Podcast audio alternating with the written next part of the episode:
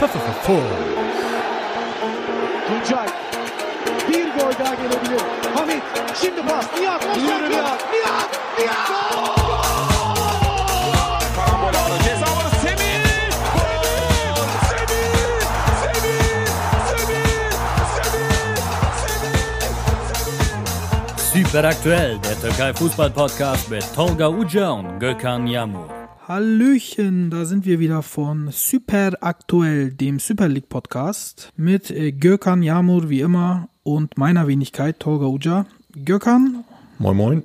klar und deutlich zu hören, wie geht's dir? Ja, soweit ganz gut, entspannt, alles gut. Soweit, so gut. Ich habe wieder schöne Themen für uns hier. Nämlich, ähm, wie immer, wenn die Nationalmannschaft spielt, äh, fangen wir mit der Nationalmannschaft an. Da ist es ja auch richtig brisant im Moment.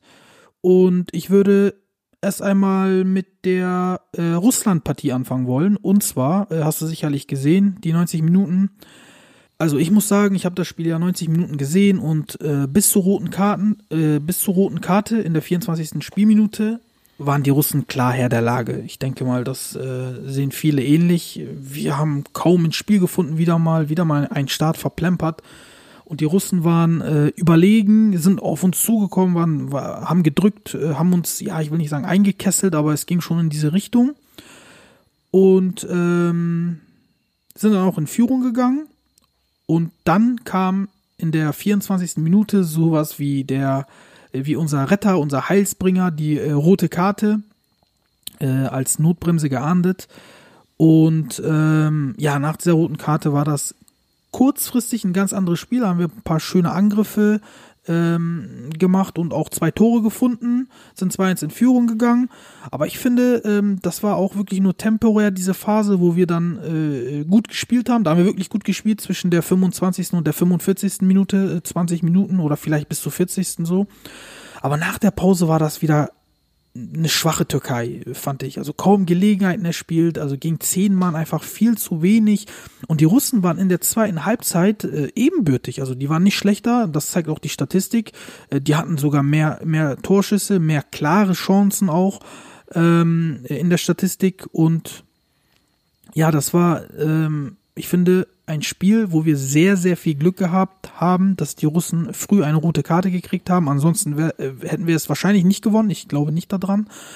Und was wir wieder sehen konnten, wir sind einfach noch nicht stabil, noch nicht konstant, auch im Spiel nicht konstant. Also diese 20 Minuten äh, zwischen der 25. und 45. spielen wir äh, super Fußball, ja, ein paar wirklich sehr, sehr schöne Kombis, wo man auch denkt, okay, diese Mannschaft kann viel mehr als, als ähm, die Tabelle vielleicht zeigt oder als ähm, die äh, als vielleicht auch die, die äh, Ergebnisse zeigen in den letzten äh, Monaten haben sehr, sehr gute Ansätze äh, und dann verfallen wir wieder in alte Muster, spielen wieder dieses öde hintenrum und kaum Gelegenheiten, aber trotzdem wackelig, nicht sicher und so weiter.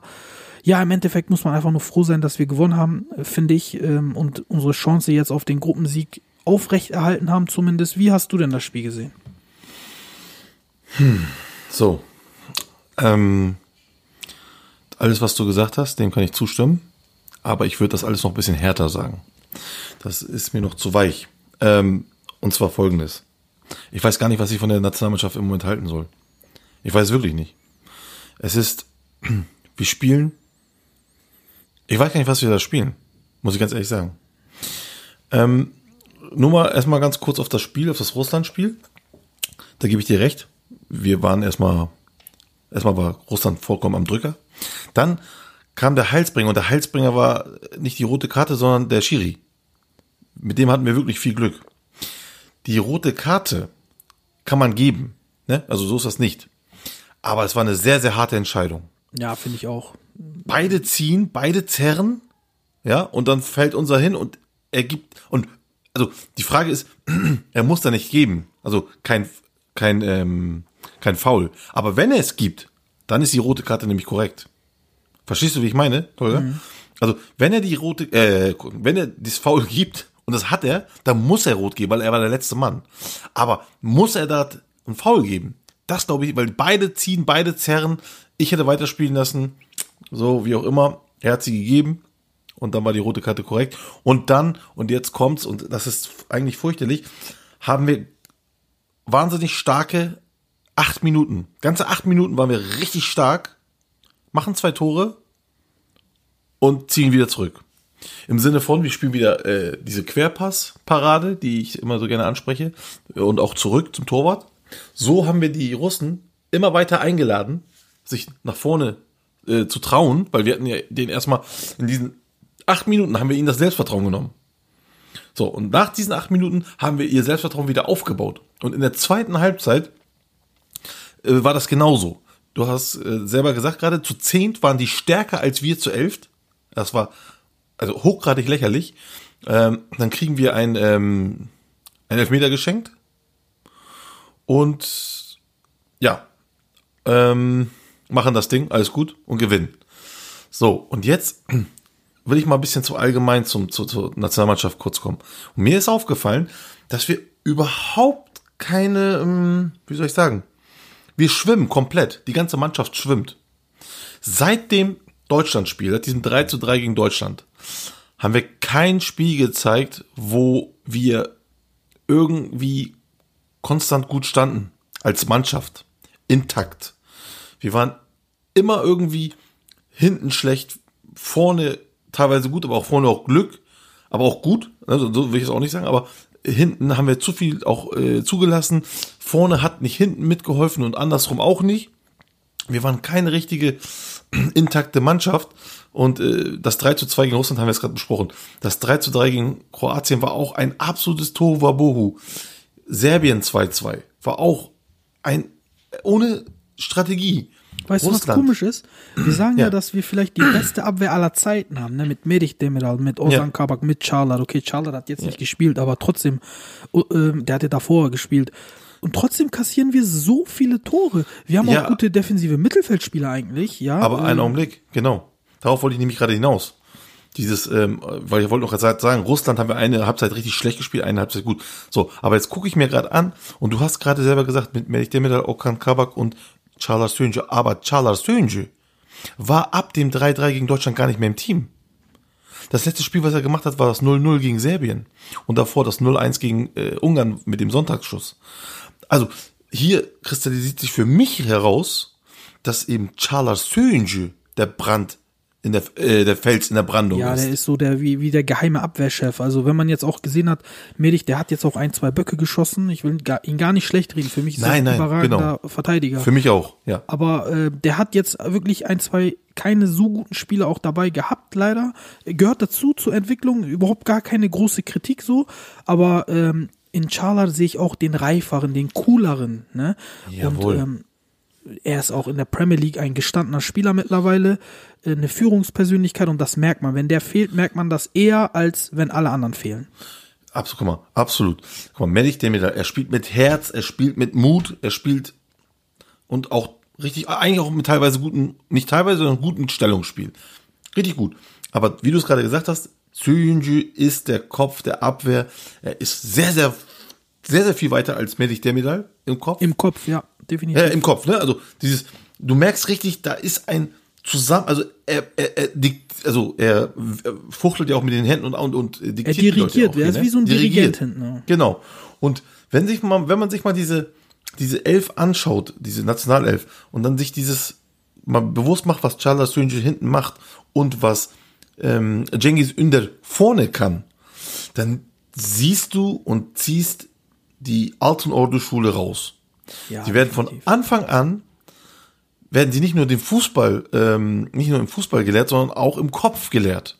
Verstehst du? Also Ganz der genau. Kopf entwickelt sich komplett mit. Das ist nicht wie bei den anderen äh, Vereinen in der Türkei, dass da einfach nur, ja, äh, hier mach mal und, und, und, und, und du musst äh, versuchen, dich durchzusetzen. Nein, da wird Schule und Fußball vereint, da wird äh, Anstand wird vereint. Das ist wie in Spanien bei Barca. Da lernen die Kinder als erstes Anstand, Respekt.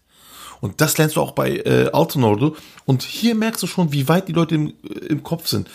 Ein Charlotte fehlt, wir wackeln komplett, die ganze Mannschaft. Ein, ähm, ein äh, äh, Ünder kommt rein, wir spielen in der zweiten Halbzeit gegen Russland einen unfassbaren äh, Fußball und auch gegen Kroatien war er sehr gut. Also du siehst Und jetzt wird er ausgewechselt in der 65. oder so und wir schwimmen wieder. Vorne klappt nichts, hinten klappt nichts. Ja, also Also diese Abhängigkeit ist schon wirklich, da hast du Und- recht, dass, da kristallisiert genau. sich was raus. Und jetzt möchte ich dir was sagen. Und wenn wir so in die, in die Europameisterschaft gehen, dann werden wir da ein Problem haben. Wir haben, wir sind hier von zwei Leuten abhängig. Ja?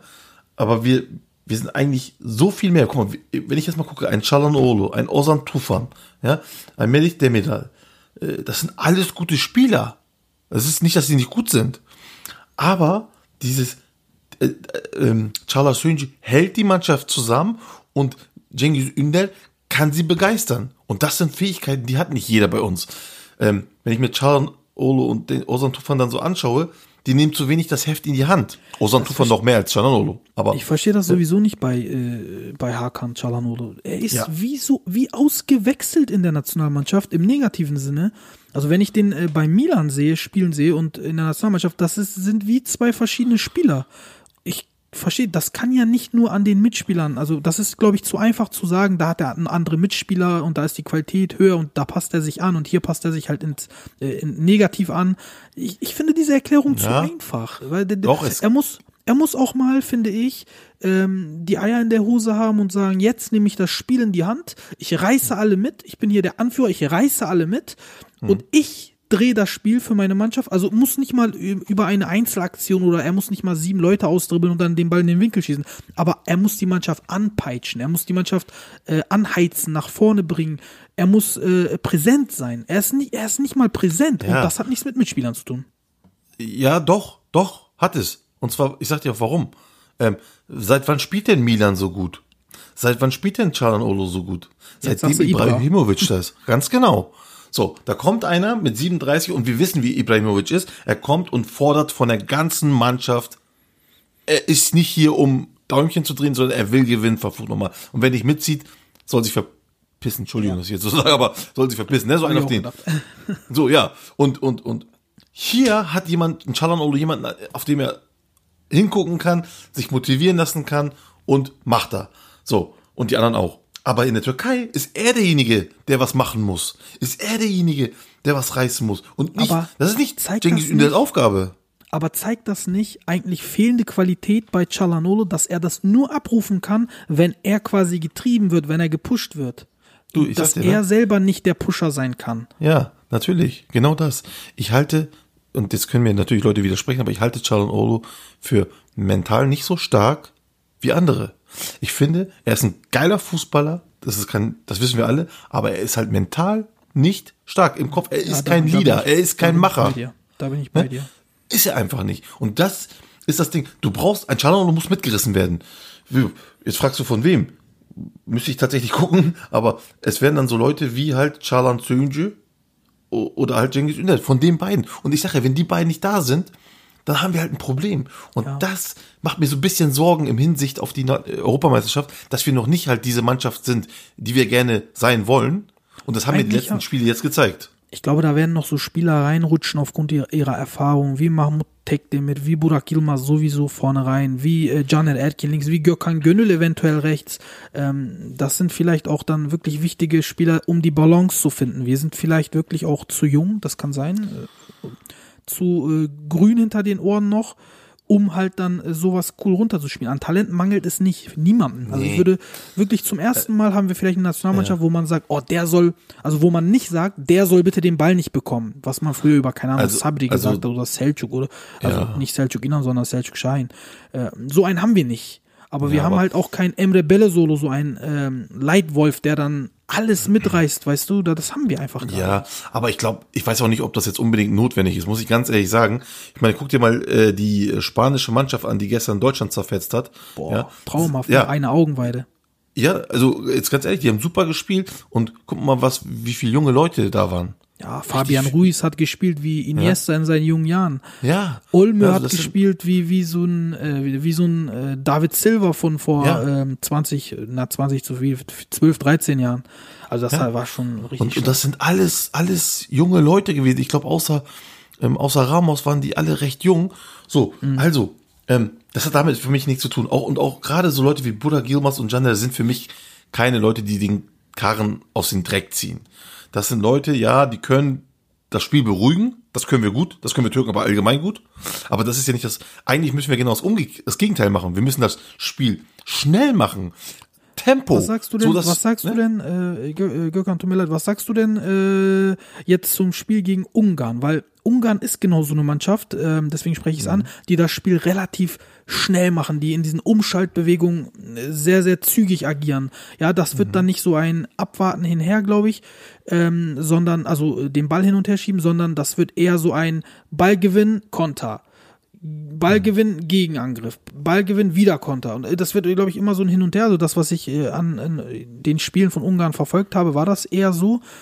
Und ähm, jetzt spielen wir ja gegen die und müssen halt gewinnen. Wir müssen gewinnen, um Erster zu werden und auf einen Punktverlust der Russen gegen die Serben hoffen. Ähm, ich will noch mal ein Wort zu den Serben sagen. Das ist mir wichtig, bevor ich dich frage, was, was du glaubst, wie das Spiel gegen Ungarn wird. Jetzt kommen ja viele und sagen, ja, die Serben sind schon sicher letzter und ähm, die haben keinen Anreiz mehr, die werden sich nicht mehr ins Zeug legen. Ah, da wäre ich mir nicht so sicher, weil äh, erstens hat die Nations League sowieso von Anfang an schon einen Freundschaftsspielcharakter. Also da werden die, glaube ich, nicht so sehr drauf gucken, ob die jetzt nicht mehr Erster werden können, ja oder nein. Äh, und zweitens, äh, ich glaube, in der Nationalmannschaft, da geht es nicht nur oder nicht immer um Punkte, sondern um Prestige, um Stolz, um Ehre. Du spielst für dein Vaterland. Und Serbien hat für mich entgegen der Tabelle wirklich den besten Kader in dieser Gruppe. Also die haben Spieler da drin, da denke ich mir, wie können die Tabellenletzter sein? Von denen erhoffe ich mir noch einiges gegen Russland heute. Also ich glaube, da, da können die Russen echt stolpern. Aber die wichtigere Frage ist, können wir in Ungarn gewinnen? Äh, zumindest haben die das wertvollste, den wertvollsten Kader. Das stimmt schon. Und die Serben spielen zu Hause. Also ich, ich bin da auch deiner Meinung. Also das ist, heißt noch lange nichts. Natürlich, aber äh, wichtig ist, dass wir unser auf uns gucken. Das ist, das ist ja immer mein Credo. Unser Spiel äh, durchziehen und nicht das der anderen. Ähm, zu dem Spiel, ja, also zunächst einmal bei uns fehlen einige und dort drüben fehlen aber auch einige, äh, allen voran Schoboschlei, äh, den ich äh, ja unfassbar stark halte. Und ähm, ich habe mal eine Elf äh, zusammengestellt, die ich heute so aufstellen würde. Äh, und zwar würde ich mit einem 4-1-4-1 spielen, ganz einfach aus dem Grund, weil ich einfach glaube, wie du selber schon gesagt hast, dass die Ungarn recht schnell spielen. Ja, und ich glaube, mit so einem ähm, Vierer Bollwerk und, und so musste man das auch sehen, dass die Leute, die, die, die diesen Vierer-Team spielen, ähm, praktisch äh, als also ein bisschen defensiver stehen. Verstehst du? Und dann mit so einem schlagartigen äh, Angriff rausgehen. Deswegen würde ich, wie gesagt, 4-1-4-1 spielen. Und ähm, ich hätte halt, wie gesagt, in der Verteidigung Melich Demedal und Osa Kabak in, ähm, in der Innenverteidigung. Mert natürlich im Tor. Links Janer, rechts Mert Müldür.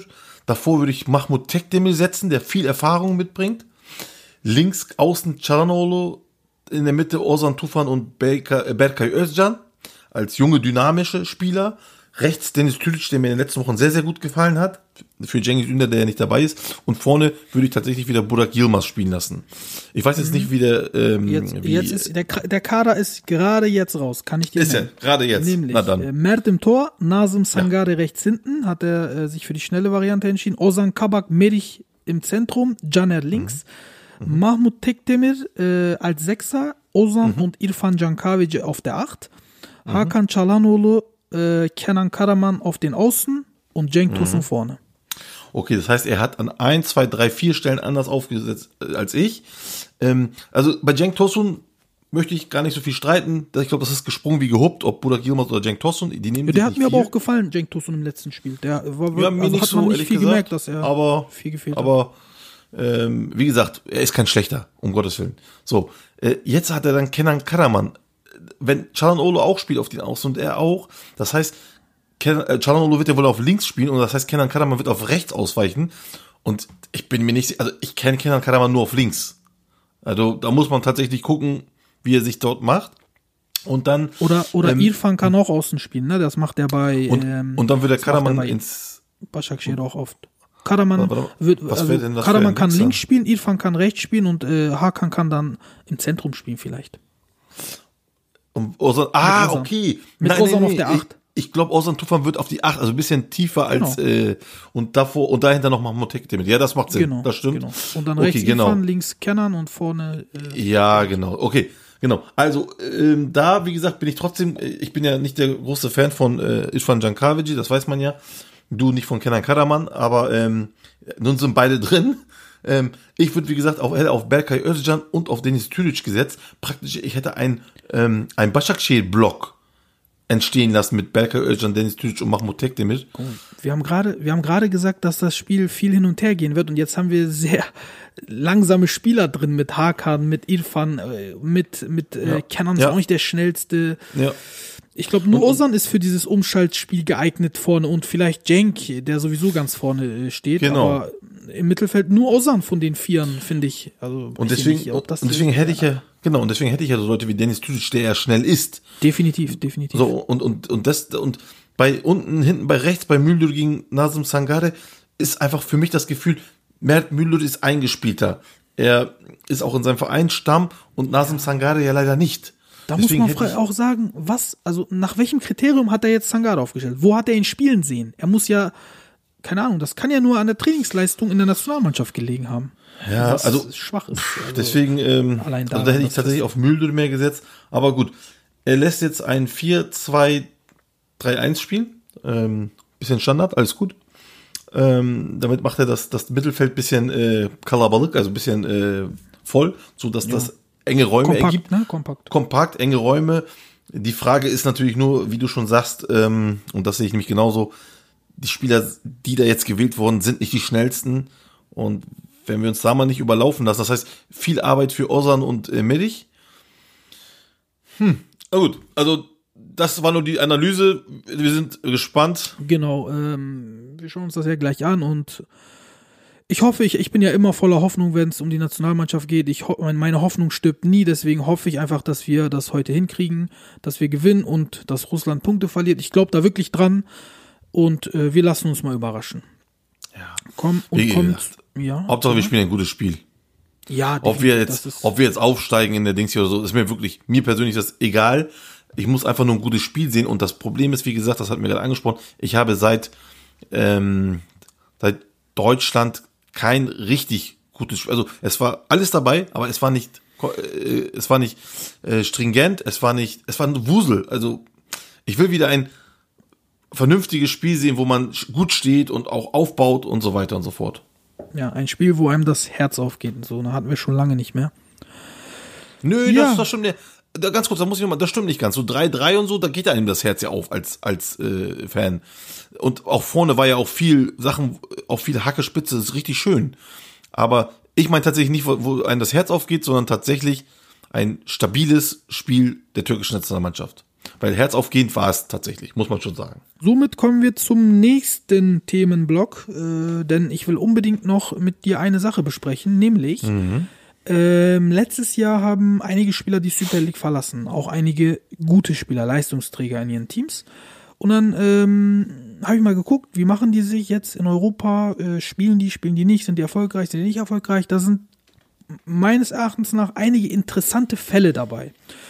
Äh, und die würde ich gerne mal mit dir durchgehen, was du darüber denkst. Angefangen mit Vedat Muric. Der ist ja äh, für viel Geld nach Lazio gegangen von Fener. 17,5 plus äh, circa 2,5 Millionen Boni, wenn ich mich richtig erinnere.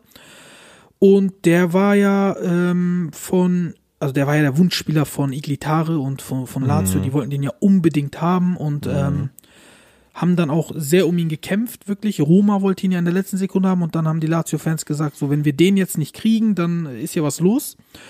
Und der hat jetzt in sieben Spielen keine Torbeteiligung, ja, keine Torbeteiligung, wird von den Fans bereits als Flop des Jahres abgestempelt, ähm, scheint auch überhaupt nicht auf diese Umstellung Super League Serie A klarzukommen, wirkt auch körperlich nicht fit, wirklich, der wirkt sehr pomadig, sehr, sehr stumpf, sehr schwer, so seine Bewegung ist nicht so äh, quirlig, äh, war ja noch nie so der quirligste, aber in der Super League sah das schon alles flüssiger aus. Ich habe jetzt ein paar Spiele gesehen von ihm, das wir- kann man sich wirklich nicht ansehen.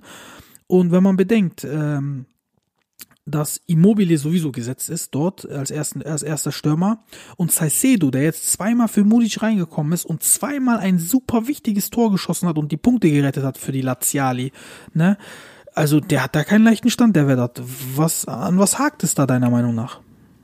Also grundsätzlich würde ich erstmal sagen, ähm, muss man ihm natürlich immer noch ein bisschen mehr Zeit geben, ne? keine Frage, weil äh, das ist halt im Fußball heutzutage so, dass man sehr schnell jemanden abstempelt. Einige Spieler brauchen äh, längere Anlaufzeit, einige weniger. Das ist aber nur mal so allgemein. So zum anderen. Ich habe ja damals auch schon gesagt, äh, auch bei Transfermarkt, also äh, gerade durchaus Transfermarkt mit seinem Marktwert, dass er nicht so viel wert ist, wie für wie, für wie viel er gegangen ist. Ja, was hat er gesagt? 17,5 Millionen, ne? Plus irgendwas. Ja, plus zweieinhalb Millionen mögliche Boni, die aber realistisch sind. Also kannst Genau. schon mit 20 rechnen. So, das ist ja niemals wert gewesen. Ich habe immer gesagt, Lazio wollte ihn so sehr, dass sie den Preis halt hochgetrieben haben. So, äh, beziehungsweise, Entschuldigung, Fennel hat den Preis hochgetrieben, weil die wussten, wussten, wie sehr Lazio ihn will. Und das war auch schlau. So, aber wir, sein Marktwert war bei 12 Millionen, als er gewechselt ist. Und das war auch tatsächlich sein Wert für mich. Weil er hat in der letzten Zeit, hat er auch am Ende bei Fennel nicht mehr so effektiv gespielt. Er hat immer noch gut gespielt, keine Frage. Aber nicht mehr so effektiv. Und für mich ist es jetzt auch kein Wunder, dass er dann halt auch dann in der Serie A jetzt erstmal so nicht klarkommt. Denn, ähm, wie gesagt, grundsätzlich Zeit, alles gut, aber auch, ich habe auch ein paar Spiele angeschaut, er ist wirklich im Abschluss kläglich, ähm, er ist nicht so fit. Und ähm, also man hat ja richtig gesehen, wie er manchmal bei Fenner richtig explodiert ist, mit so Annahme und dann Weiterführung und dem Tor. Und davon ist natürlich nichts zu sehen. Deswegen, Man muss auch der sag- Fairness halber sagen, er hatte äh, sich halt mit dem Coronavirus infiziert, ähm, gerade als er neu angekommen Mhm. ist und ähm, dadurch auch sehr viel Training verpasst. Ja, der, Ja, ist auch vielleicht logisch, dass er noch nicht ganz fit ist. Hatte auch vor der Saison eine kleine Verletzung, wenn ich mich richtig erinnere. Aber äh, ja, trotzdem ist das eigentlich Mhm. noch viel zu wenig und äh, er lebt ja durch seine äh, Physis, ne? Äh, Oder von seiner Physis. Wenn, wenn die wegfällt oder abhanden kommt, ja, dann kannst du dir einen Mudic nicht anschauen, weil er ist, Ja. E- Edeltechniker ist er nicht. nee, und, und wenn man überlegt, aber diese, diese, diese Corona, dieses Coronavirus ist ja recht tückisch. Und man kann natürlich durch diesen Virus einen Teil seiner Kraft verlieren. Das haben andere Menschen auch schon gezeigt. Auch dauerhaft, ja. Dauerhaft auch, ne? Also genau. Und und wenn das, das was ich ihm natürlich nicht wünsche und auch nicht hoffe, aber das wäre natürlich äh, tragisch. Ähm, aber so was wir jetzt sehen, ist halt wirklich, ich äh, unabhängig von dem, was du jetzt gerade gesagt hast mit dem Virus, habe ich ihn nie für so viel Wert gehalten, wie er dort gekauft wurde. Deswegen waren die Erwartungen auch sehr sehr hoch. Zu Recht, weil ein riesen Tamtam aus ihm gemacht wurde, auch Fender daraus mehr gemacht hat, äh, damit sie mehr bekommen. So, und das ist jetzt ein bisschen die Quittung ähm, von dem, was ich eigentlich schon immer vermutet hatte, dass er halt nicht so, so gut ist, dass äh, da jetzt dort den, der Heilsbringer wird oder sonst was, ne? Also, so, ja. Ja, kommen wir mal zu, zum nächsten Spieler, ähm, der eigentlich schier enttäuscht bei seinem neuen alten Club, würde ich mal sagen. Henry Onyekuro. Der war ja ähm, bei Gala, der wurde ja ausgeliehen zur Rückrunde und war ja maßgeblich dann an, an der positiven Saison beteiligt, sowohl ein Jahr davor als auch dann in der Rückrunde ähm, in, der, in der zweiten Saison. Und er hat jetzt bei Monaco in den ersten vier Spielen äh, hat er gespielt, zweimal Stamm und zweimal Kurzeinsätze. Also da wurde es schon weniger von Stamm auf Kurzeinsätze. Das letzte Spiel sogar nur sechs Minuten. Und danach sechs Spiele lang keine einzige Minute mehr bekommen und öfters auch gar nicht mal im Kader. Also er hat es nicht mal in den Kader geschafft, in den 18er oder 21er Kader. Und ähm, ja, da verstehe ich Monaco auch nicht, weil die haben ihn auf Biegen und Brechen äh, behalten wollen vor der Saison. Haben gesagt, äh, Kovac hat gesagt, ich ähm, halte große Stücke, äh, äh, setze große Stücke auf ihn, halte sehr viel von ihm. Ich will ihn unbedingt behalten, spielen lassen. Und jetzt, Stand jetzt sieht alles so aus, als ob Monaco ihn im Winter einfach wieder abschiebt. Wahrscheinlich wieder Richtung Gala, so wie es aussieht. Der kommt da überhaupt nicht in Fahrt, also überhaupt nicht. Äh, und ein Spieler, der wirklich ähm, die Super League äh, oder, oder in der Super League so seinen Stempel aufgesetzt hat. Ich erinnere mal nur an das Fenner-Spiel, wo er ein, ein Gala-Auftritt hatte, wirklich. Und ähm, dann bei Monaco, dass er überhaupt nichts auf die Reihe bekommt. Woran machst du das fest? Also, das ist für mich schlicht und einfach dann ein Durchschnittsspieler. Ein Spieler, der in der Liga klarkommt und in der anderen nicht, oder andersrum, in der Liga klarkommt und in der nicht, ist für mich schlichtweg ein Durchschnittsspieler. Ein richtig guter Spieler spielt überall. Ähm, spielt Bin überall. Ne? Also der wird überall sich durchsetzen, der wird überall spielen. Also, und das ist leider so oft in der Super League, wir holen uns, wir denken, wir holen uns da richtig gute Spieler, aber zu über 90 Prozent holen wir uns Durchschnittsspieler. Es sind immer wieder solche dabei, die dann halt wirklich äh, auch den Durchbruch dann bei uns schaffen. Die können wir dann natürlich aber nicht halten. Und äh, so, insofern äh, würde mich auch nicht wundern, wenn er im Winter wieder in die Türkei kommt. Und dann hat, ist, ist sein Schicksal praktisch besiegelt. Er ist dann ein Durchschnittsspieler, ganz einfach. Ja, und ähm, ein weiterer Spieler, von dem ich persönlich äh, sehr, sehr viel halte, ist Alexander Sörlot. Der hat ja letztes Jahr die Liga dominiert, das kann man nicht anders sagen, in der Super League. Ist jetzt zu RB Leipzig gewechselt, bekanntermaßen. Und der hat jetzt sechs Einsätze bereits, also der hat in jedem Bundesligaspiel seine Einsätze bekommen, zweimal sogar durchgespielt, äh, variiert, also seine Einsatzzeit variiert von 10 bis 90 Minuten, aber er spielt immer, er kriegt seine Einsätze. Und in der Champions League hat er jetzt gegen Menus 25 Minuten spielen dürfen und äh, ansonsten noch nicht. Und äh, also ich persönlich würde bei ihm sagen, das ist ein ganz normaler Integrationsprozess. Äh, Nagelsmann und Krösche, also der Sportdirektor von RB, betonen ja auch, was sie von Sirlot halten, äh, nämlich sehr viel und dass sie sehr zufrieden mit ihm sind. Und ich denke, er wird mit der Zeit immer mehr Minuten bekommen und irgendwann auch ein super wichtiger Faktor bei RB werden. Ich traue ihm wirklich einen Werdegang, ähnlich wie äh, den von Schick zu. Der ist ja auch ähm, am Anfang gekommen, hat wenig gespielt und dann immer mehr und am Ende wurde er einer der wichtigsten Spieler bei RB. Es sind auch ähnliche Spielertypen, Schick und äh, Sirlot, also Ähnliches traue ich Sirlot auch zu. Ich habe jetzt auch ein paar Spiele wirklich live gesehen. Hat sich gar nicht so schlecht gemacht. Hat sich gut gemacht. Und eins muss man auch sagen, ähm, wer, wer Nagelsmann kennt und wer den RB-Kader kennt, der weiß, dass es gar nicht so schlimm ist, wenn einer mal ein Spiel gar nicht spielt oder nur zehn Minuten spielt, weil auch die besten Spieler von Nagelsmann, ähm, also Nagelsmann ist ein Trainer, der, der liebt es zu rotieren, der ähm, macht ganz aktive Belastungssteuerung, hat, hat das auch in Hoffenheim schon gemacht, weil er einfach auch diese Leistungsdichte im Kader kreieren kann. Das heißt, er kann den rausnehmen, den reinnehmen, fällt nicht so sehr auf. Das ist einer seiner größten Stärken, hat man bei Hoffenheim schon gesehen. Und das, ähm, wenn man das noch weiß über Nagelsmann und RB, dann, dann weiß man, okay, bei Sörlot ist alles ganz normal äh, äh, im grünen Bereich. Also das ist wirklich ein Integrationsprozess, der ganz normal ist. Und ich persönlich finde, er macht sich dort sehr, sehr gut bislang. Ähm, getroffen hat er noch nicht. Das ist vielleicht so ein einziges äh, Manko bislang noch. Aber ähm, ja, ich denke, dass, dass das noch kommen wird. Was denkst du? Ja, ähm, das sehe ich genauso. Also, das ist ein anderer Fall als bei äh, Moriki. Das kann man nicht vergleichen. Ähm, ich habe ja vorhin noch erzählt von diesen 0815-Spielern, die immer in die Türkei wechseln. Er war eben nicht so einer. Er ist nämlich jemand, der was drauf hat. Jetzt war natürlich der Schritt von Trabzon zu äh, Red Bull Leipzig ist ein Riesenschritt. Ja, zwischen diesen Vereinen sind Welten. Wenn man mal sich diese Trainingseinheiten und den Trainingsplatz überhaupt im Allgemeinen, den ganzen Verein Red Bull Leipzig mal anschaut, der ist so profihaft geführt, so unfassbar gut geführt. Und ähm, da ist ein ganz anderer Schnack. Und da muss er sich jetzt erstmal wieder reinfinden. Da muss er erstmal kommen, gucken, tun und wie gesagt, ein, ein zwei Spiele habe ich auch gesehen, da hat er sich auch ganz gut gemacht. Er hat zwar nicht getroffen, aber äh, das einmal eine, ein Spiel gegen Gladbach, da haben die zwar 1-0 verloren, aber da war er nicht schlecht. Und ähm, da denke ich auch, und wir wissen ja, also wir, wir kennen ja Red Bull Leipzig auch in dem Sinne mit wegen Geduld. Ähm, wir erinnern uns alle an Adrian Schnuckern, der damals da war, dann seine Saison gespielt hat und danach die nächste nicht mehr. Und ähm, da haben sie ihm, glaube ich, drei Jahre Zeit gegeben, bevor sie ihn dann abgeschoben haben. Ja, weil sie im ersten Jahr gesehen haben, was er kann und dann hat er einen Kreuzbandriss bekommen und konnte Mhm. sich leider nie richtig erholen von diesem Kreuzbandriss. Aber die wussten bei RB, was er drauf hat. Er hat nämlich die erste Saison ähm, als Stammspieler angefangen.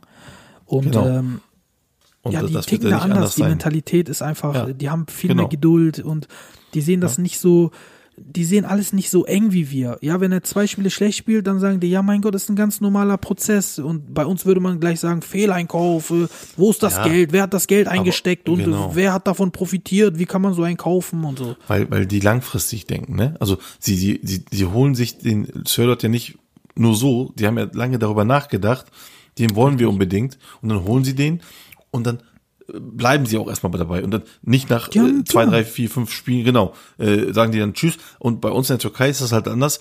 Man holt halt aus Druck, um Meister zu werden, jedes Mal und dann äh, sofort nach fünf Spielen, ja, äh, der trifft nicht, der Scheiße weg. So, es ist eine ganz andere Mentalität in Deutschland. Und Richtig. da, da kommen wir nicht hin. Ich sag dir ganz ehrlich, da kommen wir nicht hin, Tolga, ähm, weil wir mentalitätstechnisch ganz anders drauf sind. Also es ist, hat keine Entwicklungs, äh, ist keine Entwicklungssache. Wir kommen einfach nicht hin, weil wir mentalitätstechnisch ganz anders drauf sind. Und das ist das Problem in der Türkei. Wir, wir haben einfach ganz andere Prinzipien und äh, ganz andere, ich sag mal, ähm, ganz andere kurzfristige Ziele als, als die, ähm, als die Deutschen oder die deutschen Clubs. Und daran scheidet das im Endeffekt, weil unser Augenmerk ist auf was anderes. Und deren Augenmerk ist auf was anderes. Und ähm, deswegen. Langfristig bei denen. Genau, langfristig und äh, auch leider nur äh, halt Geduld ja. ist wirklich das entscheidende Wort hier. Die haben Geduld. Ohne Geduld und ohne Konst, äh, also Kontinuität kann man in keiner Sportart, da bin ich überzeugt von, erfolgreich sein. Du kannst nicht Fall kurzfristig alles wechseln und dann alles gewinnen. Das geht nicht. Das hat nicht mal Paris geschafft und die haben, wie viel Geld haben die in die Hand genommen? Über eine Milliarde in den letzten Jahren. Wie sollen unsere Clubs das schaffen mit ihren, ähm, die bezahlen ja fast schon nicht mehr mit Geld, sondern irgendwie mit Öl und mit äh, Brötchen oder so hat man das Gefühl, weil die einfach kein Geld haben. Ja, Ja. und wenn, wenn ein Paris das nicht schafft, ja, dann schaffst du das erst recht nicht mit deinen Peanuts. Naja, und das ist so offensichtlich und trotzdem wird's gemacht. So what? Ja. Naja, dann ähm, schließen wir Sirlot ab, kommen wir zu einem anderen Spieler, von dem ich persönlich noch nie was gehalten habe. Ähm, und äh, wo sich das auch so ein bisschen bestätigt, finde ich jetzt. Abdoulaye Diaby. Er hat ja letztes Jahr wirklich alles durchgespielt bei äh, Besiktas und vor allen Dingen unter Sergen wurde er dann auch immer wichtiger, was mich überrascht hat. Also ich rechne das eher Sergen hoch an, dass er ihn gut spielen lassen hat als Abdoulaye Diaby. Und äh, jetzt ist er ja zurückgegangen zu Sporting. Ähm, Sergen hat auch gesagt, leider konnten wir ihn uns nicht leisten. Hm, okay. Und bei Sporting hat er jetzt in vier Spielen, war er nicht einmal im Kader und wurde dann an Getafe ausgeliehen. Und dort kommt er nämlich auch jetzt gar nicht in Tritt. Er hat jetzt vier Spiele gemacht, insgesamt nur 17 Minuten, beziehungsweise in vier Spielen, er hat keine vier Spiele gemacht, in vier Spielen 17 Minuten Einsatzzeit bekommen, kackt also voll ab und der hat nur in einem Spiel diese 17 Minuten bekommen. Und ähm, ja, was, was mir da so ein bisschen, was mich traurig macht ist, oder was komisch ist, nicht traurig, was komisch ist, ich finde Besiktas per se nicht schlechter als Getafe. Ja, Super League hin, äh, La Liga her. Ich finde, wenn Besiktas gegen Getafe spielt, sind die per se nicht schlechter. Wie kann das sein, dass ein Spieler so eine Art, ja, ich will nicht sagen Star, aber schon Leistungsträger bei Besiktas ist und bei einem Getafe, also ich bitte dich, bei einem Getafe, äh, wir reden hier nicht von irgendwie ähm, Valencia oder Sevilla, bei einem äh, Getafe überhaupt gar keine Rolle spielt und nicht gut genug ist. Er ist einfach nicht gut genug für diese Mannschaft. Ist das, ist diese Qualität, ist die Qualität bei Getafe wirklich so viel höher als bei Besiktas? Das kann ich mir nicht vorstellen. Nein, aber Abdullahi war ja auch, ähm, er war ja auch nicht gut bei Besiktas. Ja, er war Fand ja, nicht, ähm, nein. so und das und das ist das Problem der türkischen Teams. Abdullahi ist das gleiche wie bei Henry Onyekuru. Wir holen uns den Müll von guten äh, internationalen Mannschaften, AS Monaco oder Sporting Lissabon, und hoffen, dass sie bei uns zu ihrer alten Form oder zu der Form äh, finden, bei der der internationale Club irgendwas gesehen hat bei ihm damals. So, und hoffen, dass er diese Form wiederbekommt. Das ist reine Hoffnung. Nix anderes. Weil natürlich geht er wieder zu Sporting zurück, äh, spielt dort nicht. Was wollen die mit denen auch? Die wollten ja eigentlich loswerden. Und jetzt geht er zu Getafe. Und der Unterschied zwischen Getafe und Besiktas ist einfach der, äh, nicht leistungstechnisch, sondern ähm, von der ähm, Clubphilosophie. Bei uns wird einer geholt aus diesem Dings, wie gesagt, aus diesem äh, guten Club. Ähm, und äh, ein Name hat er da ein bisschen, das alles wird geholt und muss natürlich dann gespielt lassen. Also den muss man natürlich spielen lassen, so, so rum meine ich. Weil man den, weil der Präsident den holt, verspricht, ja, hier, ich hol die geilsten Leute, zack, zack, holt hier, zack, zack. So, jetzt habe ich die geholt, jetzt müssen, müssen die auch spielen. Punkt. Bei Getafe kommt der, die holen den, ja, okay, versuchen wir den mal, alles gut. So, aber wenn er im Training nichts bringt, oder beim Spiel erst zwei Dinger nichts bringt, ja, ciao, dann bist du wieder, dann sitzt du auf der Bank. Damit haben wir überhaupt kein Problem. Ähm, aber bei uns, wie gesagt, äh, kommt und äh, hier, der muss spielen und äh, hier und da und, und weiß weiß ich nicht was. Und Bis irgendwann dann bei uns der Geduldsphasen reißt und sagen, ja, so ein Spasti, der kann ja gar nichts und dann wird er aus dem Stadion gejagt praktisch. Immer ins Extreme bei uns. Da, da lobe ich mir lieber einen, und da bin ich ganz ehrlich, da lobe ich mir lieber diese Transfers, wie diesen Anders Tronsen, den Trabzon jetzt geholt hat, der noch nicht gespielt hat, von Rosenborg. Von einer kleinen Mannschaft, aber da war ja der Star. Oder ein guter Spieler. Ein Leistungsträger. Dann würde ich mir lieber solche Leute holen. Von kleinen Clubs, die Leistungsträger sind. Ja, da bin ich auch voll bei dir. Also ähm, bei uns sagt man ja auch, ayağını yorganına göre uzatman lazım. Also Ja. ähm, das, was Ja. du dir leisten kannst, das kannst du machen und alles Genau. andere solltest du lassen. Und äh, das Ja. müssen Nicht wir über deine lernen. Verhältnisse leben. Genau. Genau, ganz genau, ganz genau. Gut, ich habe hier, hier noch zwei Negativbeispiele, die will ich jetzt überspringen ähm, mit Jean-Michel Seri und Mario Lemina. Da läuft es auch nicht so rund, kann man mal so zusammenfassend sagen. Ist dasselbe Prinzip, ne? Also Ist dasselbe Prinzip. Ich will wie aber zu einem, und so, ja. Genau. Ich will aber unbedingt noch zu einem positiven Beispiel, nämlich Kral, ne, unser, unser König, Burak Yilmaz. Der ist ja äh, nach Lille gegangen und nicht wenige, und ich muss gestehen, da bin ich ehrlich, ich war auch einer von diesen äh, Leuten, die gesagt haben, ja, Burak zu Lille, das passt doch gar nicht. Lille baut doch da eine junge Mannschaft auf, kauft äh, immer junge Spieler, die talentiert sind, die Zukunftspotenzial haben. Warum Burak? Das passt irgendwie nicht. Und auch auf der anderen Seite Burak, also weiß ich nicht, ob der das schafft und so. Habe ich genauso gezweifelt. Aber man muss sagen, absoluter Stammspieler bei Lille, Leistungsträger seiner Mannschaft, nicht nur Stammspieler, Leistungsträger, der beste Goalgetter im Team. Und hinter Kylian Mbappé ist er der zweite in der Torjägerliste Liste der Ligue 1. Also Respekt, da kann man wirklich nichts anderes sagen. Respekt an Burak Yilmaz. Und ähm, der hat jetzt in zehn Spielen sechs Tore und zwei Assists gemacht, ist bärenstark. Der Typ ist 35, muss man sich vorstellen. Der ist 35 schon, ne? Und ähm, der hat, egal wo er gespielt hat, bei Trabzonspor, bei Gala, bei Besiktas, in China und jetzt bei Lille, der hat immer seine eingebaute Torgarantie gehabt. Nur bei Fenner damals nicht, aber da war er sehr jung. Das brauchen wir eigentlich nicht mitzählen. Was ich interessant finde, Gökhan, ich weiß nicht, ob du es genauso siehst. Ich weiß, dass es viele so sehen, aber ich weiß nicht, wie du es siehst. siehst. Ähm, seine Spielart ist für mich extrem unansehnlich teilweise. Wie die Bälle verstolpern, teilweise katastrophaler Umgang mit dem Ball. So eine, also diese Feinmotorik, ne, äh, die fehlt ihm komplett. Also das ist ja wirklich äh, Grobmotoriker vom Feinsten, aber der Typ trifft und trifft und trifft und trifft und trifft. Äh, Was ist das Geheimnis dahinter? Seit Jahren ist das ja so. Ja, also elegant ist das wirklich nicht, das stimmt. Also der Eleganz zeigt er nicht äh, oder liegt er nicht in einem Tag, ähm, das ist richtig, aber er trifft. Erstmal muss ich hier auch nochmal einen großen Respekt an äh, Christophe Gaultier äh, richten, in seine Richtung. Definitiv. Was, dass er diese, dass er das erkennt oder das erkannt hat, dass er sagte, komm, ich, äh, der ist ja extra nach Istanbul geflogen, um sich den nochmal mit ihm persönlich zu sprechen, weil er den ja unbedingt wollte. Und das finde ich so krass, dass er den neben Jonathan David äh, dazugeholt hat. Und ähm, weil, wie du schon sagst, die haben natürlich eine Philosophie, junge Spieler zu holen. Und ähm, ich glaube auch, dass Burak Yilmaz dort mit Abstand äh, der älteste ist. Ähm, zusammen. Ah nee, warte mal, hier äh, José Fonte ist äh, noch älter. Okay, aber José Fonte und er, das sind die Ist einzigen. Innenverteidiger oder, oder Rechtsverteidiger. Genau. Ne? Nee, er ist Innenverteidiger, glaube ich. Ähm, Innenverteidiger. ist Ist auf jeden Fall der Kapitän ein Innenverteidiger. Offensivspieler, Ja, ne? aber auch, auch, auch im Allgemeinen, ne? also ich glaube, es gibt nur drei Spieler, die über 30 sind. Äh, Der Rest ist äh, deutlich drunter.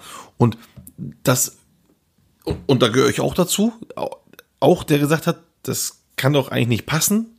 Und er wird höchstens, wenn überhaupt, ein, ein, ein Backup von äh, Jonathan David. Ähm, jetzt ist es umgekehrt.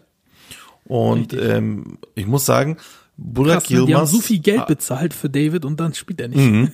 ja, also so viel, äh, so viel Und dann spielt unser Ähm, Kral. man muss wirklich sagen, ähm, das war wirklich ein super Griff von dem Trainer. Ähm, aber wie gesagt, er hat ja bei Gala in der Champions League hat er gezeigt, was er drauf hat. In Trabzon hat er es gezeigt und bei Besiktas auch. In China konnte ich ihn nicht so gut verfolgen, aber auch da hat er getroffen wohl. Ähm, grundsätzlich ist, er hat einen Spielstil, er hat, also wie gesagt, es sieht nicht elegant aus, aber er hat einen feinen, eine feine Schusstechnik.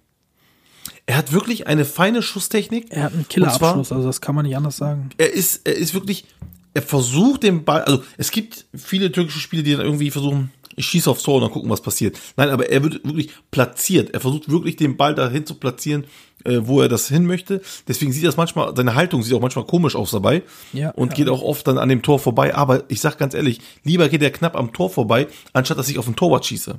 Weil wenn ich auf den Torwart schieße, dann zeigt mir nur, dass er irgendwie schießt und versucht, irgendwie das Tor zu treffen. Aber wenn er knapp am Tor vorbeigeht, dann sehe ich, aha, okay, der hat gezielt. Und ähm, deswegen, also Budak Yilmaz hatte immer seine Qualitäten gehabt. Das war schon immer so. Aber ähm, auch hier reihe ich mich zu den ganzen Leuten ein und sage, das hätte ich natürlich nicht erwartet. Ich glaube, das hätte keiner erwartet. Also Hut ab. Ich bin echt äh, recht stolz auf ihn da. Genau, das macht einen stolz. Ähm, dann schließen wir auch äh, diese Kategorie ab und kommen noch jetzt abschließend zu einer Sache, die ich auch sehr, sehr ähm, wichtig finde im Moment, nämlich es wird äh, von der TFF etwas diskutiert, ähm, was ich äh, interessant finde, nämlich die Niederlage am Grüntisch äh, für die Vereine, falls nicht genügend spielfähige Spieler am Spieltag vorhanden sind. Das heißt, ähm, wenn man mindestens 14 Spieler hat, muss man ja, gibt es eine Pflicht, dass man spielen muss. Es gab aber schon Fälle, wie bei Hataysport, die haben einfach zu viele Corona-Fälle gehabt und dann haben die gesagt, okay, wir haben keine 14 fitten Spieler, äh, gesunden Spieler die TFF hat gesagt, okay, ihr erfüllt ähm, die Kriterien einer, einer ähm, äh, Spiel, ähm, wie sagt man, Ertelemme auf Deutsch, jetzt habe ich fällt mir das Wort nicht ein, ähm, Spielverlegung. Verschiebung, Oder Verschiebung. einer Spielverschiebung erfüllt ihr die Kriterien und ähm, wir verschieben das Spiel. Ähm, nun hat die TFF aber natürlich gemerkt, oh, warte mal, sind doch mehr Corona-Fälle als gedacht. Und wenn wir weiterhin Spiele so munter verschieben, ja, spielen wir irgendwann hinten und äh, mach mal irgendwann in der Zukunft und so, wann wollen wir denn diese Spiele alle nachholen? Denn der Spielkalender ist so eng getaktet, dass, dass da absolut gar kein Platz mehr ist. Und vor allem in der Rückrunde, ja, wo vom 28.01. bis zum 16.05. 24 Ligaspiele gespielt werden, plus Pokal, plus Europa, also da wird ja einem ja schwindelig, wenn man das schon ausspricht. Und ähm, ohne die Pokalspiele alleine, ohne die Pokalspiele, acht englische Wochen haben. Mit Pokal sind es dann, je nachdem wie weit man kommt, 10 bis 14 so. Ähm, dann bleibt einfach kein Handlungsspielraum. Ja, auch, auch im Hinblick auf die EM, die am 11. Juni beginnt, aber die Spielerabstellungen schon drei Wochen vorher sind. Also man muss auf Teufel komm raus im Mai die Liga beenden. Deswegen sagt die TFF jetzt, ähm, unsere Idee ist es, wenn ihr keine 14 gesunden Spieler bekommt, dann habt ihr am grünen Tisch verloren. Punkt aus Ende. So wie in äh, Italien jetzt auch passiert. Mit Napoli, glaube ich, ne? Und ähm, in der Türkei ist das natürlich, ähm, wenn man sowas sagt, ist das natürlich ganz anders. Da gibt es einen riesen Aufschrei, da, das wird nicht einfach so akzeptiert. Vielleicht auch teilweise zu Recht, das will ich dich nämlich gleich fragen. Ähm, viele Vereine haben sich beschwert, haben gesagt, das ist Wettbewerbsverzerrung, das Spiel sollte nicht am Grüntisch, sondern auf dem, auf der grünen Wiese entschieden werden. Und ähm, das geht nicht, da, da, was macht die Liga dann für einen Sinn, dann lass komplett abbrechen und so weiter und so fort. Und die TFF sagt, was sollen wir denn machen? Wann sollen die Spiele sp spielen? Wir haben schon in drei Tagesrhythmus äh, ähm, die Sachen ge getaktet und wir haben einfach keinen Platz mehr. Und das zeigt wiederum, das haben wir auch oft bewiesen, die TFF wieder mal etwas gemacht, nur von der Wand bis zur Tapete durchdacht und jetzt sieht man, dass das alles nach hinten losgeht, überhaupt nicht vernünftig geplant, strukturiert, durchdacht, gar nichts. Was sagst du dazu?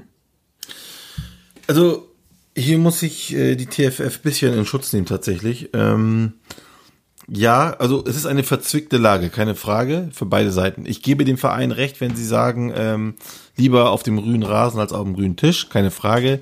Aber ich pflichte auch oder ja, pflichte auch der TFF zu, wenn sie sagen, was sollen wir machen? Äh, das, die wollten das nicht. Das ist der letzte Weg. Die haben auch gesagt, falls ihr keine 14 hinkriegt, könnt ihr auch noch Jugendspieler nehmen, damit ihr 14 werdet, um einfach das Spiel auch dann zu spielen. Ähm, es geht halt nicht anders. Du hast es selber gerade gesagt, wir haben einen unfassbar engen Terminplan. Und das Ding ist, also die TFF oder auch andere Ligen, aber jetzt in dem Fall die TFF, hat natürlich gedacht, okay, was machen wir so? Jetzt sehen wir, es ist sehr, sehr eng. Europa, Pokal, Liga, Nationalmannschaft, das wird sehr eng. Also was machen wir? Wir hauen ein paar englische Wochen rein und nehmen den, äh, nehmen die Winterpause weg, praktisch, ja. Das heißt, es wird während der Transferphase auch gespielt. So, es geht nicht anders. Aber was sie halt nicht bedacht haben, ist tatsächlich diese Corona-Fälle. Und ich möchte dort jetzt nicht nur TFF als schlecht darstellen. Ich glaube, das sind viele, die das so nicht bedacht haben. Ähm, diese Corona-Phase, viele dachten im Sommer, so, das wird jetzt dem Ende entgegengehen. Ja, oder es wird nicht mehr so wie, wie vorher. Aber es wurde immer gesagt, dass eine zweite Welle kommen wird, weil es, es wird wieder kälter, der Virus wird wieder stärker und er mutiert ja auch und so weiter und so fort. Die Leute redeten dort von, dass wir wieder neue, dass wir wieder Fans reinlassen wollen, 20, 30 Prozent Fans äh, und haben damit schon äh, gerechnet und es ist genau das Gegenteil passiert. Ja, es ist ganz im Gegenteil, es ist noch schlimmer geworden. Vom wegen Fans, das hat Erdogan auch schon äh, dementiert. Es gibt keine Fans diese Saison in, in, in, dem, äh, in den äh, Stadien. Ähm, so. Und jetzt müssen sie sich um andere Sachen kümmern, und zwar eben um diese Corona-Fälle. Und hier hat ja, wie gesagt, hat er schon das, äh, hatte das ja schon erlebt. Da haben die es, äh, grün wie sie sind, halt äh, gesagt, okay, wir verschieben das. Und jetzt merken sie, oh, okay, das klappt so nicht. Und was haben sie, machen sie dann? Haben dann diese Regelung äh, eingeführt, beziehungsweise werden sie einführen. Und das Gute ist, aber was ich dann gut finde, ist, dass sie es wenigstens bis zur Halbserie so durchziehen und nach der Halbserie, also der zweiten Halbzeit, wird das dann so gemacht, wie wir es jetzt gerade besprochen haben. Und ähm, deswegen finde ich, hält sich die Wettbewerbsverzerrung in dem Sinne ein bisschen äh, zurück. Ähm, was aber natürlich ist, ist natürlich klar, äh, es ist insofern eine Wettbewerbsverzerrung für die Vereine, wenn sie am grünen Tisch verlieren. Ähm, aber wie gesagt, das haben sie auch ein Stück weit selber in der Hand. Man muss dann wirklich äh, Corona-konform leben, ja, versuchen, also gerade die Stars dann oder diese Fußballer müssen dann versuchen, wirklich so wenig sozialen Kontakt wie möglich zu haben, wenn wenn es geht, eigentlich gar keinen sozialen Kontakt, außer die Spieler, mit denen sie spielen und ihren Familien. So. Und dann versuchen, das so einzudämmen. Und ansonsten muss man halt paar Spieler hochziehen, ja. Und äh, also, muss diese Moment, Saison leider. Du, da hast du eine, ja. eine wichtige Sache erwähnt, ne? Die haben es selber in der Hand. Da kann Teilweise, man, ja. Äh, da kann man, da kann man auch äh, ganz anders die Sache sehen, nämlich wenn es um Existenzen, Meisterschaften, Abstiege, wirklich um Existenzen auch geht, ne? Mhm dann kann man auch, wenn man es nett ausdrücken will, kann man fragen, würden denn alle Vereine bei der Durchführung der Tests dieselbe Ernsthaftigkeit an den Tag legen? Das ist, wenn man es nett ausdrückt. Wenn man es auf den Punkt bringt, ist, was, wenn Vereine einen Positivtest absichtlich vertuschen, um dann antreten zu dürfen, um dann halt nicht abzusteigen oder vielleicht noch einen Champions League Platz zu sichern oder einen Europaplatz, wo es wirklich um Existenzen dann geht. Ähm, was, was ist denn, wenn sowas passiert? Weil wir haben ja gesehen, äh, bei Lazio gab es diesen Fall und ich bin mir ziemlich sicher, in der Türkei, das sind ja einfach nur die Mannschaftsärzte, die das machen, wenn man das vertuscht, wer will dahinter kommen? Da kommt keiner hinter. Das äh, wird dann auch passieren, äh, denke ich mal. Also zumindest ist das Risiko da und äh, nicht gering, ist sehr, sehr hoch meiner Meinung nach. Lösung, man müsste dann wahrscheinlich eine zentrale Teststelle, wie die UEFA es macht, einführen und sagen, wir ak akzeptieren nur Testergebnisse von dieser Einrichtung. So, ihr, diese Einrichtung würde dann vielleicht in, in, jeder Stadt würde es dann zwei davon geben und nur diese Einrichtung ähm, oder Tests von dieser Einrichtung sind valid, also gültig. Weiß ich nicht. Und das würde dann ja einen Rattenschwanz an Folgen mit sich bringen. Siehst Aber, du diese ähm, Gefahr auch? Ja, auf jeden Fall. Sie ist sogar sehr, sehr real. Ähm, sie ist, glaube ich, sogar nicht nur sehr real, ich glaube, es wird sogar so passieren, wenn man nichts dagegen tut. Weil genau diese Existenzen, diese Champion, also sie würden über die Gesundheit der Menschen hinweg gucken, definitiv. Und würden das machen, keine Frage. Und das ist schon traurig an sich. Weil, guck mal, überleg und, mal, was so ein Abstieg für einen Verein bedeutet. Das schmeißt dich teilweise fünf bis sieben Jahre zurück. Mitarbeiter werden entlassen. Fußballer, äh, die Verträge werden vielleicht aufgelöst ja. oder die verdienen nicht mehr dasselbe Geld, verdienen deutlich weniger und so weiter und so fort. Das hat ja sehr große Folgen und da denkt ja. man sich, oder da kann aber ein Arzt sich denken. Ja, aber das, das, das passiert ja auch, wenn Corona nicht da ist. Ne? Also auch dann steigen ja Mannschaften ab. Also es, es, es ja, das ist ja jetzt stell dir mal vor, jetzt stell dir einfach mal vor, Gökhan, ähm, Kayserispor spielt jetzt gegen ähm, gegen Hatayspor, der eine ist 15., der andere ist 16., ja? Einer von beiden steigt mhm. ab und das ist ein entscheidendes Spiel. Dann kommt der mhm. Mannschaftsarzt, Mannschaftsarzt von Kayserispor Und äh, wer ist der beste Spieler von Kayserispor? Sagt man Manuel Fernandes jetzt, äh, sagen wir jetzt einfach mal so. Und der, der testet Fernandes und sagt und sieht abends in seinem, in seinem kleinen Labor zu Hause, scheiße, Fernandes hat Corona, Pedro Enrique hat auch noch Corona und von mir aus Alibek auch noch. Wenn diese drei gegen Hatay nicht spielen, verlieren wir und mein Vertrag wird nächstes Jahr wahrscheinlich nicht verlängert, weil wir in der zweiten Liga sind und einsparen müssen. Also der kommt auf Ideen, sage ich dir. Dann geht er vielleicht noch zu seinem Kind, will ihm gute Nacht wünschen und der sagt, Papa, ich wünsche mir noch dieses Spielzeug, aber ähm, keine Ahnung, ich bekomm's nicht, weil wir nicht so viel Geld haben oder so. Ich dramatisiere jetzt natürlich. Ja, der bisschen- kommt ja, dann okay. auf, der kommt auf Ideen, sage ich dir, dieser Arzt, dieser Mannschaftsarzt. Ja. Du, selbst wenn er nicht auf die Idee kommt, dann wird ihm das der Präsident oder sonst wer das was sagen, ne? Also So, oder der, der Manager. Ne? Also Und- ähm, ich bin ja gar nicht der, ich bin ja gar nicht der, dagegen der Meinung, was du jetzt gerade sagst. Ich bin ja auch der Meinung, dass sowas passiert. Was ich aber sage, ist, weil du gerade sagtest, äh, die verlieren ihre Jobs, die, die werden fünf bis sieben Jahre zurück. Ja, aber wenn man mal überlegt, das passiert ja auch alles vor Corona. Also es hat, also äh, auch dann steigen Mannschaften ab, auch dann wird geheult und so weiter und so fort. Und hier ist die Frage, muss man einen Menschen oder muss man Menschenleben über sowas drüber tun. Verstehst du, wie ich meine? Also ähm, da, da sind Menschen, die dann äh, bewusst in Gefahr gebracht werden. und aber- ähm, Der Mensch ist Ja. ein Egoist, äh, Gökhan. Also Ja, da aber würde jeder du- an seinen eigenen Arsch denken. guck mal, erstmal. ja, aber das ist doch und, und darüber, das will ich darüber, darauf will ich ja hinaus. Und das ist ja das, was in der Türkei gang und gäbe ist. Da ist ein Menschenleben, tut mir leid, dass ich das jetzt so hart sagen muss, ist einfach nicht so viel wert. Wie äh, Gegebenheiten, die in ihrem Leben für sie besser werden. Ja? Und das ist schlimm. Und ich will nur darauf hinweisen, dass das schlimm ist. Dass das so passiert, wie du sagst. Da habe ich gar keinen Zweifel. Null. Ja, Ja, und das, das also, ist äh, also deswegen diese zentralen zentralen Stellen Augenblick das muss ich noch mal sagen diese zentralen Stellen äh, finde ich das finde ich eine gute Idee wenn das gemacht wird. Denn nur so kann man gewährleisten dass auch wirklich äh, sauber dort gehandelt wird. Und das müsste man machen auch wenn das bisschen äh, Geld kostet. Ähm, aber wir wissen wie viel Geld in diesem Fußballbusiness sowieso schon fließt also wäre das nur ein heißer Tropfen auf einen heißen Schein, äh, auf einen Tropfen auf einen heißen Stein Stein ich kann ja noch nicht mehr reden hier Man kann So, auch sagen, das- wenn der Staat das erlaubt, das ganze Fußballspielen, dann können die da auch vielleicht mit unterstützen, das Ganze subventionieren. Genau, das meine ich damit. Das, das, das wird ja dann halt sowieso, es wird ja gemacht, es, also es wird auch durchgezogen, also kann man das dann auch machen. Und sollte man auch machen, meiner Meinung Genau. nach. Ja, gut, abschließend, also wir wollen hier nur noch mal darauf hinweisen, dass man eine weitere Entscheidung nicht einfach so fällen soll, ohne die weiteren möglichen Konsequenzen zu bedenken. Und in diesem Sinne, ähm, ja, Gökhan, da sind wir wieder am Ende angelangt, 57 Ja. Minuten. Schnell aufhören jetzt. ja, Super. dann hören wir uns zum nächsten Mal, ne? Ja, alles klar. Mach's gut, tschüss. Mach's gut. Ciao, ciao.